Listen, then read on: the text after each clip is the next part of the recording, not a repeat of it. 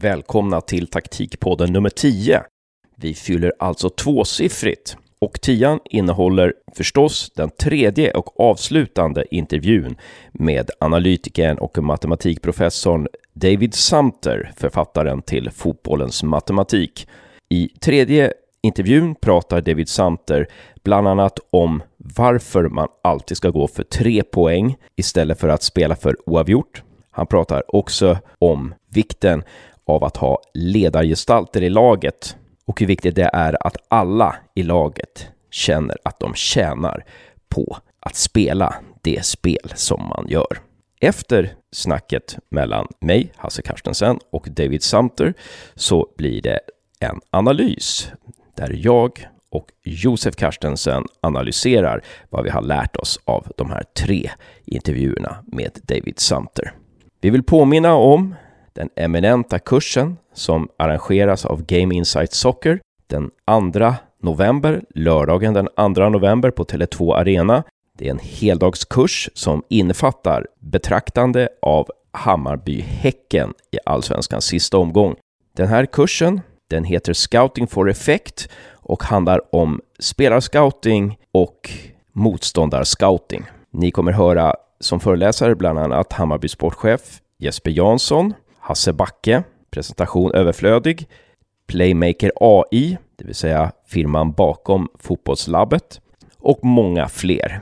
Tänk också på att dagen blir ett utmärkt sätt att knyta nya kontakter när det gäller scouting och spelarutveckling.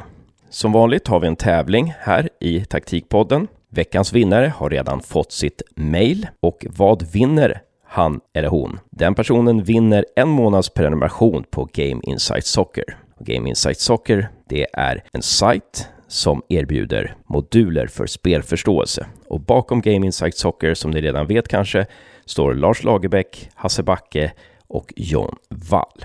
Och vad gjorde den här personen för att vinna en månads prenumeration på Game Insight Soccer? Jo, han eller hon retweetade vår tweet från fredagen när vi släpper podden. Och det är samma sak som gäller den här fredagen. Fredagen den tjugofemte oktober så släpps ju den här podden, och ni som retweetar Taktikpoddens tweet från den tjugofemte oktober, fredagen, så bland er så lottar vi ut en månads prenumeration på Game Insight Soccer. Så det är bara att gå in och retweeta. Ja, det var väl allt. Nu kör vi!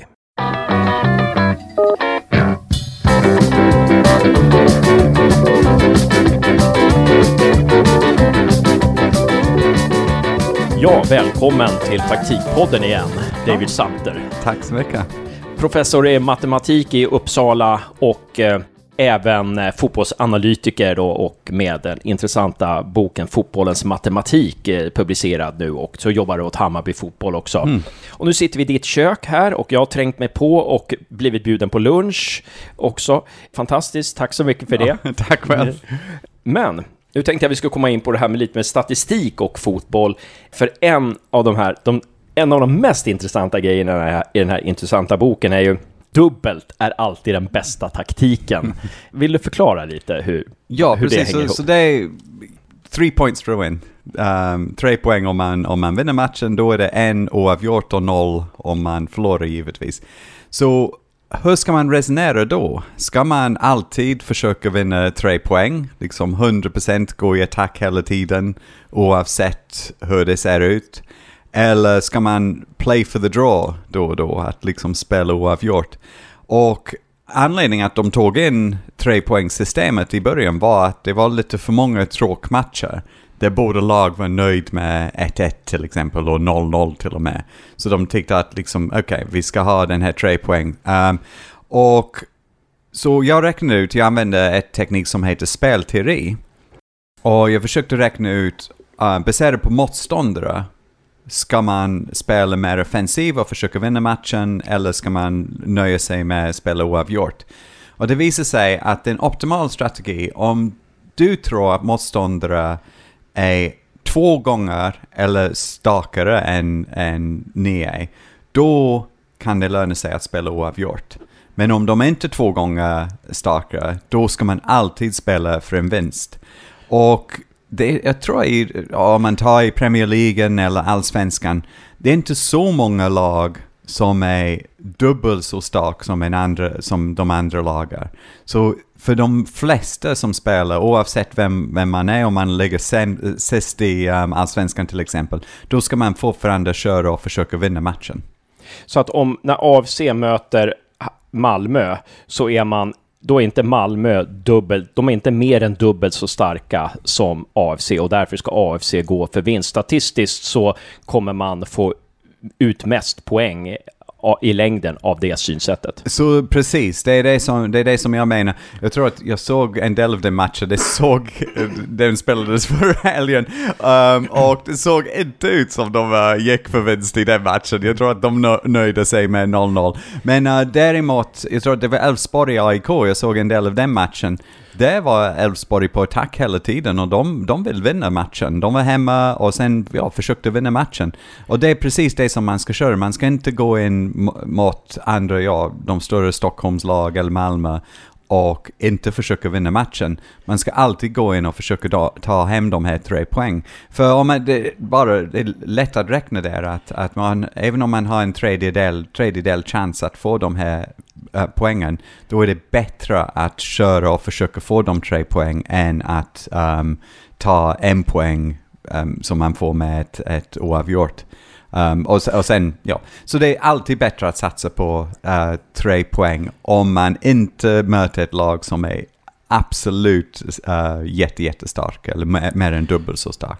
Just det. Eh, så att när Sverige spelar mot Norge till exempel, nu kommer jag inte ihåg exakt hur byterna var, men man tog in Gustav Svensson, tog ut Kristoffer Olsson tror jag, eller om det var Albin Ekdal. Man, man tog ut Alexander Isak och satte in Sebastian Andersson. Det, de byterna känns väldigt defensiva, och när, mm. när jag såg det så tänkte jag att aha, nu går man inte för vinst här.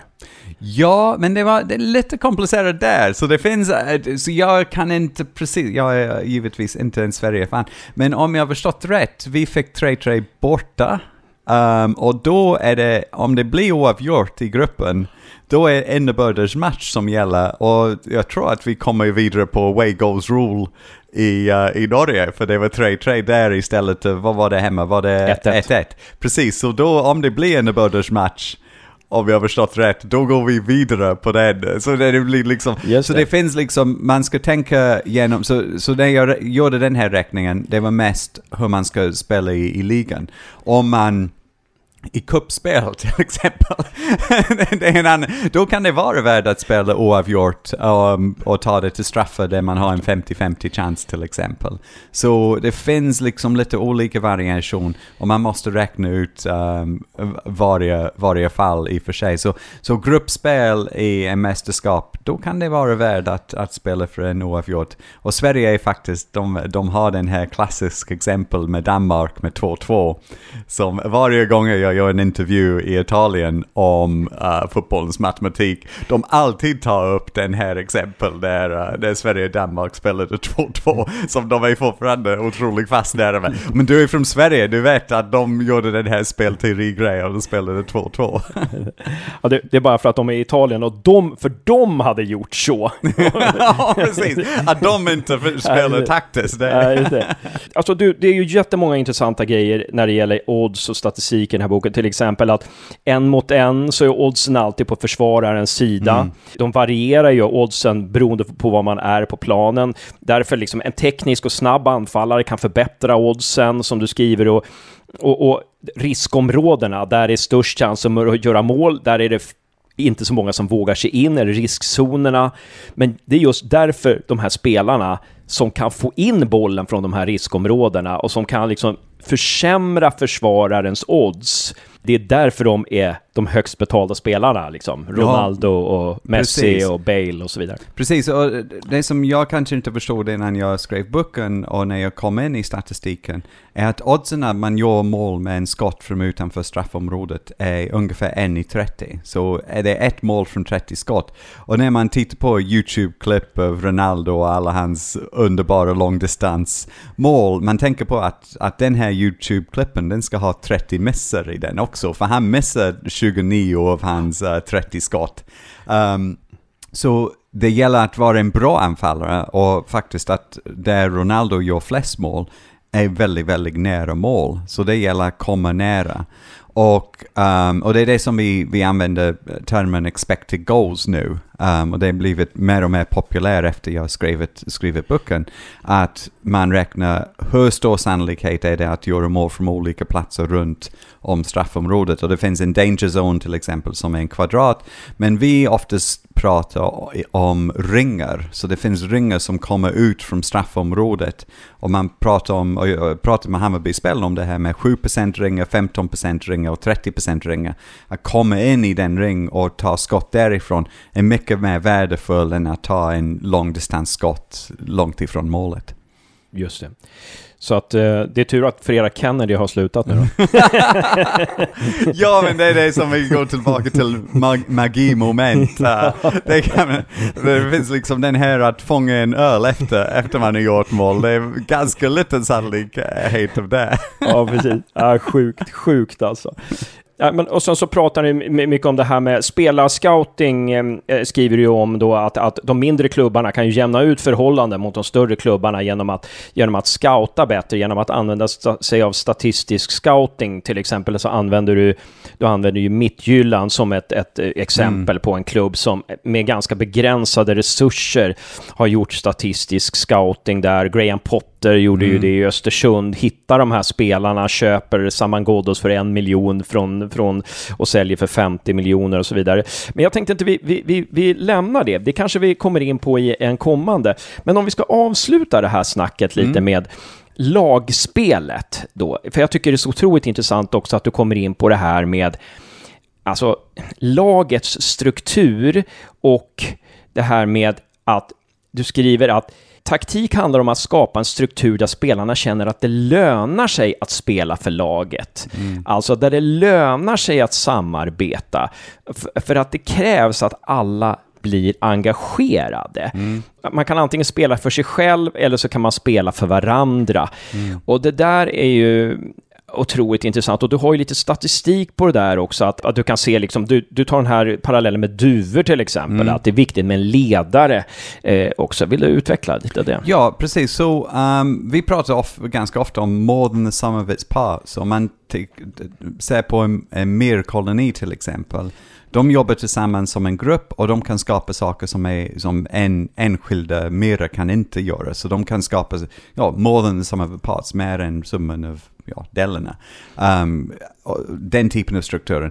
Och det ska man också tänka på när man coachar en, en fotbollslag. Om man fokuserar bara på individer um, och bygger upp en individperson som är väldigt viktig inom laget, mer viktig än någon annan, då lönar sig inte för den personen att bidra till lagspelet, för kanske det kommer någon typ av kontrakt eller den ska spela för den istället för att komma till en annat lag.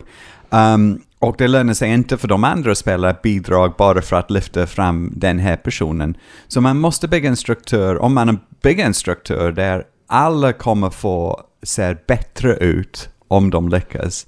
Då är det alla, alla bidrag till den. Och det ser man ganska ofta i djurvärlden. Man har individer, till exempel fisk och äh, fåglar till exempel, som kommer, till, kommer tillsammans i en grupp. Och eftersom de överlever bättre när de gör saker tillsammans, rör sig tillsammans, undviker predator tillsammans, um, då lönar sig det för att alla att kooperera och ko- cooperate mm. och um, vara en del av gruppen. Och det är precis samma sak i fotboll. Man måste ha en struktur för laget så att alla är viktiga um, och alla bidrag, och sen bygger man upp gruppen. Den andra, eller vad ska man säga, baksidan av det här, och det har vi varit in lite tidigare, att det finns en weakest link-effekt. Så om det är en spelare som inte bidrar och inte deltar i, i gruppen. Det kan vara den bästa spelaren som letar efter en annan kontrakt till exempel. Det kan bara vara ett svag spelare som inte förstår hur man spelar. Eller någon som grupp. Är nervös. Ja, precis. Någon mm. som är nervös. Så om det är en som inte passar in i um, gruppen på det sättet, då pajar man för hela gruppen. Så om man bygger upp en struktur att, som är more than the sum of the parts, då måste man vara medveten att alla parts måste, måste funka.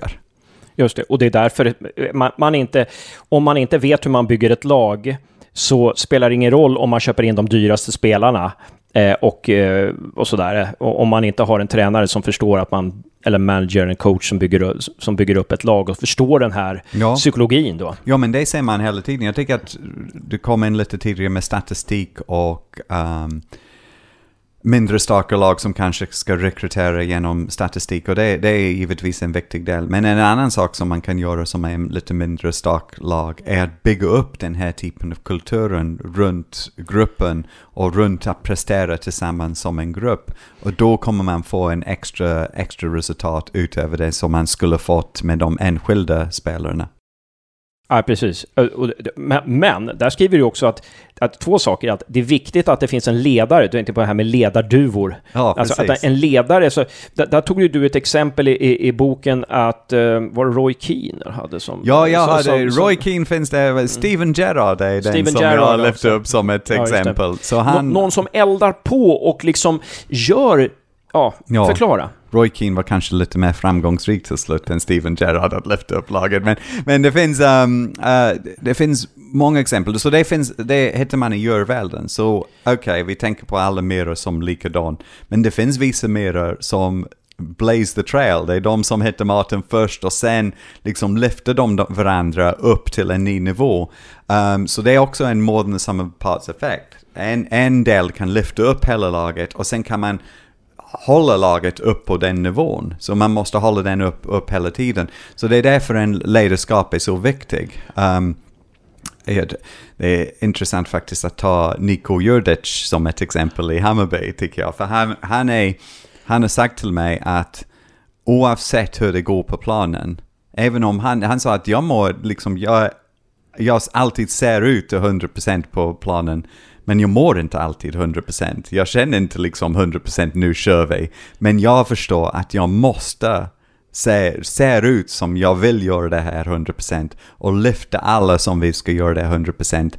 Uh, för annars kommer det inte funka. Så han bara liksom, så tittar på honom. Han kanske låter sig stå då att han är hundra procent på det här. Men han ser ut som är hundra procent. Och det lyfter resten av laget och alla runt omkring sig upp till den extra nivån. Ja, ungefär som en chef på ett företag då, att, som vet att, det är, att det är, konkursen är nära, men, men man håller upp liksom, vi ska, vi ska framåt liksom, för det, det kan göra skillnad liksom.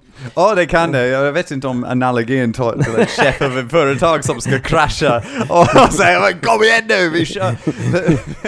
Jag tror att i, i andra sammanhang ska man gå tillbaka och tänka strategiskt och, och så vidare, men precis i de här, om man har femton minuter kvar av en match, man ligger under med ett noll och ska lyfta laget. Det är precis då att man ska använda den här strategin att, att försöka lyfta alla upp till en extra nivå. Mm. För även om man har presterat kanske på en lite lägre nivå under de tiden, hela some of the parts teori menar att man kan fortfarande få den här extra lyftning och prestera på en extra hög nivå de sista femton minuter. Just det. Ja, det, det är ju jätteintressant det här med ledarduvan. Men också det här med som t- tränaren du skriver om. Att tränaren måste bygga upp ett förtroende hos alla spelare. Alltså en tränare som du skriver måste kunna motivera spelare. Mm. Också när det inte ligger i deras eget intresse att vara motiverade. Alltså. Ja. Och, och, och tränaren måste se, kunna liksom se till att alla knyter familjelika band där. Mm. Och, och tränaren måste kunna hitta smitare då. Som, som, liksom, som, ja, som blir den här ja, faktorn som gör att gruppen går under då. Men Du, du skriver också att, att tränare måste bygga upp ett förtroende hos alla spelare. Mm. Och för, för där kan det ju vara liksom att en tränare inte har förtroende hos en spelargrupp. Alltså, och, ja. och, och måste jobba med att bygga upp det. Alltså, hur funkar det där? Ja, men det är svårt, för det, då kommer man in i praktiken. Men det måste finnas någonstans hela tiden. Att det är en troende i hela projektet. Inte troende som en individ um, spelare istället. Så... så um, rent i praktiken, man ska vara försiktig hur man pratar och vilken saker man betonar. Man ska inte betona individer för mycket, deras prestation. Man ska inte säga till en spelare att den andra spelaren spelar bättre än dig till exempel. För ni är alla viktiga delar i, i hela systemet. Så jämförelse mellan spelarna, om man, man tänker liksom rent praktiskt, spelarna spenderar otroligt mycket tid tillsammans, och det blir, om man spe, spenderar väldigt mycket tid tillsammans med andra personer, det blir liksom lite små bråk och så vidare. Och det, det är väl man måste försöka undvika genom att sätta upp gemensamma äh, mål som man ska gå emot. Så det är alla de typerna av psykologiska faktorerna, så att det blir oss istället för en individ som är viktig um, i, i laget. Mm. Ja, otroligt spännande alltså. Du, du säger också avslutningsvis, så när du tränar barn och sådär, du, mm. du har ju pratat, pratat om barn som börjar spela, barn är fem, sex, sju år och börjar mm. spela, liksom, alla springer efter bollen sådär. Ehm, och, och de har inte förstått liksom, hur de ska jobba mm. i, ihop. De, om de bara förstår att om de kan öppna upp en yta här och öppna upp en yta där, så kommer det gå mycket bättre. Ja, precis. Ehm, men, men du säger någonting, har jag för mig, att liksom, ja, men det är inte så långt ifrån hur professionella spelare ja, fungerar ja, egentligen. Ja, precis. Och jag, jag tycker det är det som är viktigt. Precis i den meningen att, att bygga upp och spela kooperativ.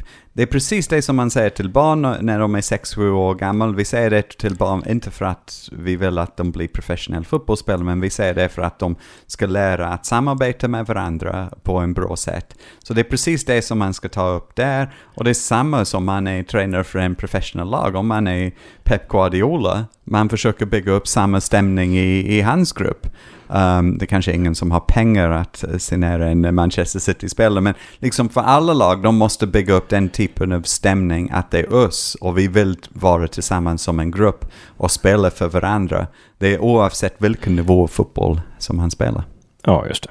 Och sen tar du ju ett otroligt intressant exempel här med att barn som, som spelar, alltså att eh, man borde göra så inom ungdomsfotbollen, att man byter ut spelare mellan de olika lagen så där, så att så att ingen, så att det inte bildas hierarkier och den är bäst och den är sämst och så där, mm. utan och det, men det får ni som eh, ni får köpa helt enkelt Fotbollens matematik av David Sumpter, och så får ni gå och titta på när Hammarby spelar för att se resultatet av hans ansträngningar. Superintressant att prata med dig, David Sumpter. En stor ja. ära. Hoppas du vill återkomma till Taktikpodden ja, någon gång. Det vill jag jättegärna.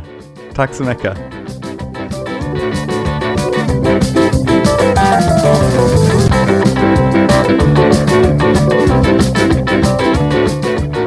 har vi lyssnat, och ni också har lyssnat på den tredje intervjun med David Sumpter som jag gjorde för några veckor sedan. Nu ska jag och Josef eftersnacka. Vi har ju inte eftersnackat del ett och två, utan vi eftersnackar alla på en gång. Så välkommen Josef ner i Växjö. Hur är läget?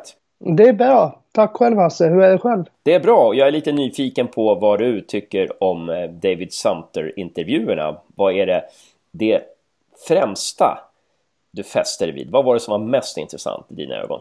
Jag tyckte tre D-statistikens nivå var helt klart mest intressanta.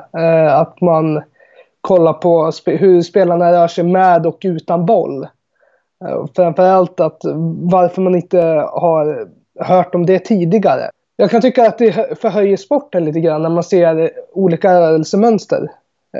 Till skillnad från hur det var tidigare då man bara kollat mål och assist. Och det verkar ju som om David Sumpter och Hammarby har ganska stor nytta av den här tredje nivån, där man ser hur spelarna rör sig och så vidare. Var de främsta passningarna kommer och så vidare. Där, där verkar det finnas ett sätt att hitta motståndarnas svagheter. Ja, som du tog det där exemplet med I F K Göteborg i del ett, så var det väldigt träffande hur man skulle utnyttja Blåvitts svagheter när de hade en viss uppspelspass. Och det känns som att Hammarby har fått ut maximalt av det hela vägen sedan dess, för de slutar ju inte vinna. Ja, de är ju otroligt bra mot de bra lagen. De slog ju Djurgården och de slog Malmö, och det känns som att de scoutar dem otroligt väl, och de hade faktiskt kunnat vinna med fler mål mot Malmö, och de hade kunnat vinna med större siffror mot Djurgården om de inte hade åkt på en utvisning där. Så att, ja, det, kän- det känns som att eh, David Sumpter har stor del i Hammarbys sätt att spela och sätt att scouta motståndarna, helt klart. En sak som jag tycker är väldigt intressant, det är ju naturligtvis, det har jag ju tjatat eh, om tidigare, det här med dubbelt. Om inte motståndaren är mer än dubbelt så bra som du, så ska du alltid gå för tre poäng, för det lönar sig i långa loppet. Vad säger du om den infallsvinkeln? Jag tycker att Hammarby just nu visar på väldigt starkt över den infallsvinkeln. När jag mötte Malmö F F senast var det väldigt speciellt att Malmö för en gång skulle vara så högt pressade. De, det känns som att många lag där i toppen vanligtvis hamnar där i toppen för att andra lag har sån jäkla respekt för dem. Och att man back, väljer att backa hem för det och spela för ett poäng. Spelare. Och har man tur så kanske man tar tre. Medan nu var det verkligen så här märkbart att Bayern går för det. Och Malmö var helt lamslagna under första halvlek. Och det, borde, det kunde ha blivit mycket fler mål. Och det är nog just det som jag tycker att... Det är nog det största facit, kan jag tycka, som vi får på Davids påstående. Och jag kan irritera mig lite på att Malmö spelar så defensivt i Europa till exempel. Och jag tycker att A I K också spelar så defensivt. Det, det är ju så, och det sa ju faktiskt Maribors tränare. I Europa måste man ta för sig mer än vad A I K gjorde. Ja, och sen så en, en annan reflektion kring det här med att våga gå för, eller att vågar man gå för tre poäng så får man flest poäng i långa loppet. Det är också, märker man nu på senhösten, när många lag i botten måste vinna. Och då vinner de ju också. Man säger ju liksom att Brommapojkar och Öster och, och, och så vidare där nere i botten, när, när de måste vinna, när de går för vinst helt plötsligt, då börjar poängen komma in i stor, större utsträckning. Samma med Sundsvall. De gick ju faktiskt för vinst mot Norrköping. Nu blev det ju fyra fyra dock, men, men ändå, hade de inte gått för vinst så hade de inte antagligen tagit poäng alls i den matchen. En sak som vi inte hann prata om faktiskt, jag och David Sumpter, som jag hoppas vi kan prata med honom någon annan gång, det var att han har ju fört statistik eller gjort analys, matematisk analys på det faktum att det lag som passar flest gånger inom laget vinner nästan alltid matchen. Det tycker jag också är väldigt sp- spännande. Och så tar han ju också upp i boken, och det hann vi inte heller prata om, att det finns värdefulla passningar och passningar som inte är så värdefulla. Det finns spelare som passar och passar och passar och kanske kommer högt upp i statistiken, men det gäller att slå de viktiga passningarna. Det var väl inne lite på Darijan Bojanic, att eh, Bojanic slog väldigt många avgörande passningar, men att han hade fått höra att han var så slö i defensiven. Och det var ju kul när han visade på där med Darijan att han inte var någon slö i defensiven, utan han var, han var ju oftast tillbaka boll, fast inte på det sättet som alltid såg bäst ut. Ja, och det var ju himla kul att han själv blev överraskad av att få se den statistiken. Där kan man ju säga att en spelare faktiskt kan ha förutfattade meningar om sig själv. Det är inte bara andra som har förutfattade meningar om en spelare, utan även spelaren kan ha förutfattade meningar om sig själv. Det är ju ganska intressant. Jag tänkte också på det här med bollen, framförallt i del två då man pratar om att behålla bollen inom laget. Kommer du ihåg det alltså? Ja, jag kommer inte ihåg riktigt. Fortsätt. Jag tänkte i alla fall på likheten mellan Davids syn och T. Olssons syn som hade tidigare i Taktikpodden. Så länge man har bollen inom laget kan motståndaren inte göra mål. Så att behålla bollen är det bästa försvaret. Det är intressant alltså. Nå- någonting mer som du hade tagit upp, som fångade upp, särskilt i den här tredje då? Någonting i den här tredje intervjun? Vi pratade om liknande saker du och jag. Just att hur man, varför man ska gå för vinst var väldigt centrerat i den podden. Sen kan jag t- väl tänka... I del två så pratar man väldigt mycket om trianglarna. Hur man bör spela. Eller inte hur man bör spela, utan en optimal triangel. Eh, han pratar lite om Xavi, Iniesta, Messi. Och då börjar jag tänka på hur Bayern har arbetat just nu. Bayern har ju kommit väldigt långt med hela sin stab. Man spelar en väldigt offensiv fotboll. Man får ut maximalt av det verkligen. En fråga jag skulle vilja ta med till framtiden var: vad är viktigast? Ha bra spelare eller en väldigt bra stab? Det som han säger också i tredje där, som är lite svar på din fråga där, det är ju det här med att, att, man, att skapa familjelika band mellan spelarna och ledningen. Så där att alla ska vilja att det går bra för alla. För det vill man ju i familj. Med familj vill man liksom att alla ska eh, må bra och alla ska lyckas och, och så vidare. Så här. Det ska inte finnas någon solokörning eller sånt där. Och det, det märker man ju också på Rodic, som man säger att Rodic, han har, trots att han inte fick spela så mycket i våras, så tränade han hårt och eh, var ständigt positiv. Och såna här saker är otroligt viktiga. Alltså. Jag, jag, jag tror att det är en sak som David Sumpter mycket... möjligt har infört i Hammarby eller strukit under då. Det är ju ett mönster som man har sett också hos djur då. Att eh, de här som kämpar för varandra liksom, det, det, det är där det går, funkar bäst liksom. det var spännande hur han tog upp det här med familjer. Hur viktigt det var att vara en familj och att alla tror på projektet. Om man har en för bra spelare så kan det rubba hela, hela elvan. Eller inte hela elvan, det kan rubba hela, hela projektet. Mm, det är otroligt det är starka, det är stark info liksom, som berör.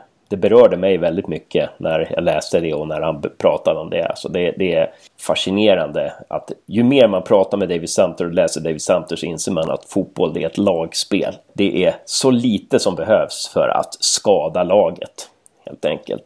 Jag tänker Malmö känns lite så här småskadad av Kristiansen och Rosenberg. Att eh, alltid om eh, det går tungt i matcherna så förlitar man sig på att de två ska göra någonting.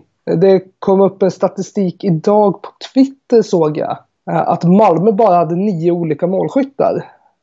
Näst minst i serien. Ja, det är ju verkligen en slagsida. Och sen har ju Malmö också ganska många, eller väldigt många bra spelare som är vana att vara startspelare. Som nu sitter på bänken. Och det där kan ju skapa missnöje. Där måste man ju verkligen jobba med att få hela laget att, att fungera trots att det är så. Det kanske Malmö gör också. Det vet vi ju inte i och för sig. Då.